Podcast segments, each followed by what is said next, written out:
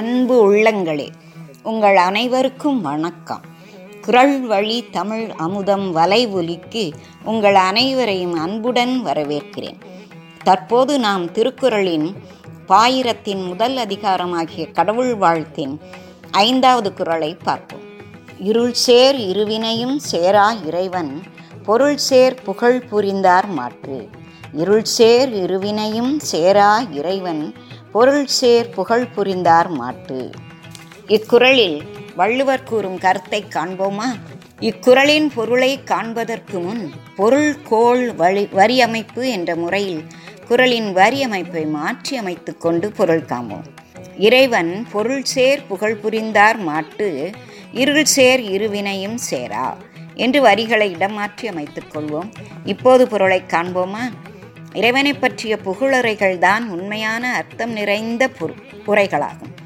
எனவே இறைவனது உண்மையான பொருள் நிறைந்த பெருமைகளை சொல்பவர்களிடத்தில் அறியாமையால் விளைகின்ற நல்வினை தீவினை ஆகியவை நெருங்க மாட்டார் என்பதே குறளின் பொருளாகும்.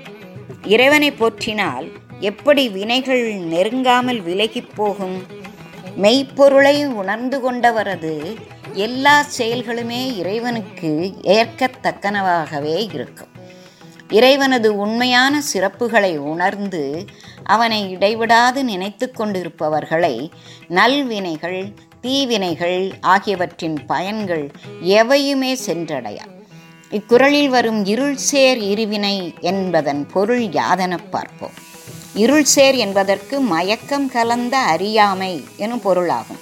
உதாரணமாக, அரைகுறை இருளில் கொஞ்ச தூரத்தில் கிடக்கும் பொருள் பாம்பா கயிறா என்று தெரியாமல் மயங்குகின்ற நிலையை கூறலாம். பாம்பு என்று கருதினோமானால் பயம் மனதை கவ்விக்கொள்ளும். அந்த இடத்திலிருந்து ஓட முற்படுவோம். கால்கள் நடுங்கும். ஓட முடியாமல் தடுமாறுவோம். வேர்வை பெருகும். படபடவென இதயம் அடித்து கொள்ளும். அதுவே கயிறென்று கருதி கொண்டோம் எனில் இத்தகைய உணர்ச்சிகளின் விளைவுகள் எவையுமே கிடையாது. இந்த மாதிரியான நிலைதான் இருள் சேர் நிலை.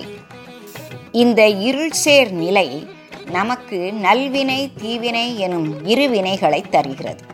ஐம்புலன்களால் அறிகின்ற உணர்வின் நிலையால் நாம் புரிகின்ற செயல்கள் நற்செயல்களாகவோ அல்லது தீய செயல்களாகவோ அமைந்து விடுகின்றன.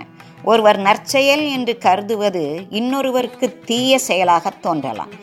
நமக்கு வேண்டியவர்க்கே நன்மை செய்வதாக நினைத்து கொண்டு செய்கின்ற செயல்கள் அவருக்கு தீமை தருவதாக அமையலாம்.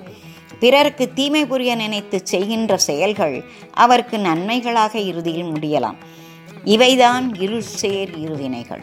இத்தகைய வினைகள் ஜீவராசிகளுக்கே உரையன. இறைவனை இவ்விரு வினைகளும் சேரா. ஆகவே அறியாமை என்ற இருள் இல்லாத இறைவன். ஏனெனில் அறிவில் தலை சிறந்தவன் அவன். ஆகவே அறியாமையால் விளைகின்ற நல்வினை தீவினை ஆகியவை இறைவனுக்கு கிடையாது. அத்தகைய இறைவனின் புகழை கூறுதலே சிறந்த மனிதரின் செயலாகும். இறைவனின் புகழை கூறும் உரைகளே பொருளுள்ள சொற்களாகும். அறியாமை நிறைந்த மனிதரை போற்றி கூறும் வார்த்தைகள் பொருளற்றவை. ஆகவே மனிதனை புகழாதீர்கள், இறைவனை போற்றி புகழ்ந்து கூறுங்கள். அவ்வாறு செய்யும் போது உங்கள் அறியாமையும் நீங்கும். அறியாமை நீங்கினால் நல்வினை தீவினை ஆகிய இவ்விரண்டும் உங்களை விட்டு அகன்றுவிடும். நீங்கள் இறைவனடி சேர்ந்து இன்புற்றிருப்பீர்கள் என கூறுகிறார் வள்ளுவர். 5வது குறளின் பொருளை பார்த்தோம். இனி அடுத்த பதிவில் 6வது குறளை காண்போமா? நன்றி, வணக்கம்.